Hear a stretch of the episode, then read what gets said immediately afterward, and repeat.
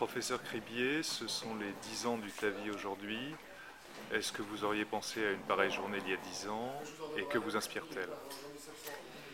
Pour vous dire la vérité, si euh, en avril 2002, euh, lorsqu'on a fait le premier malade, on m'avait dit qu'on fêterait au bout de 10 ans une telle expansion de cette technique à travers le monde, avec plus de 50 000 patients implantés, 300 patients par mois en France, j'aurais été extraordinairement sceptique.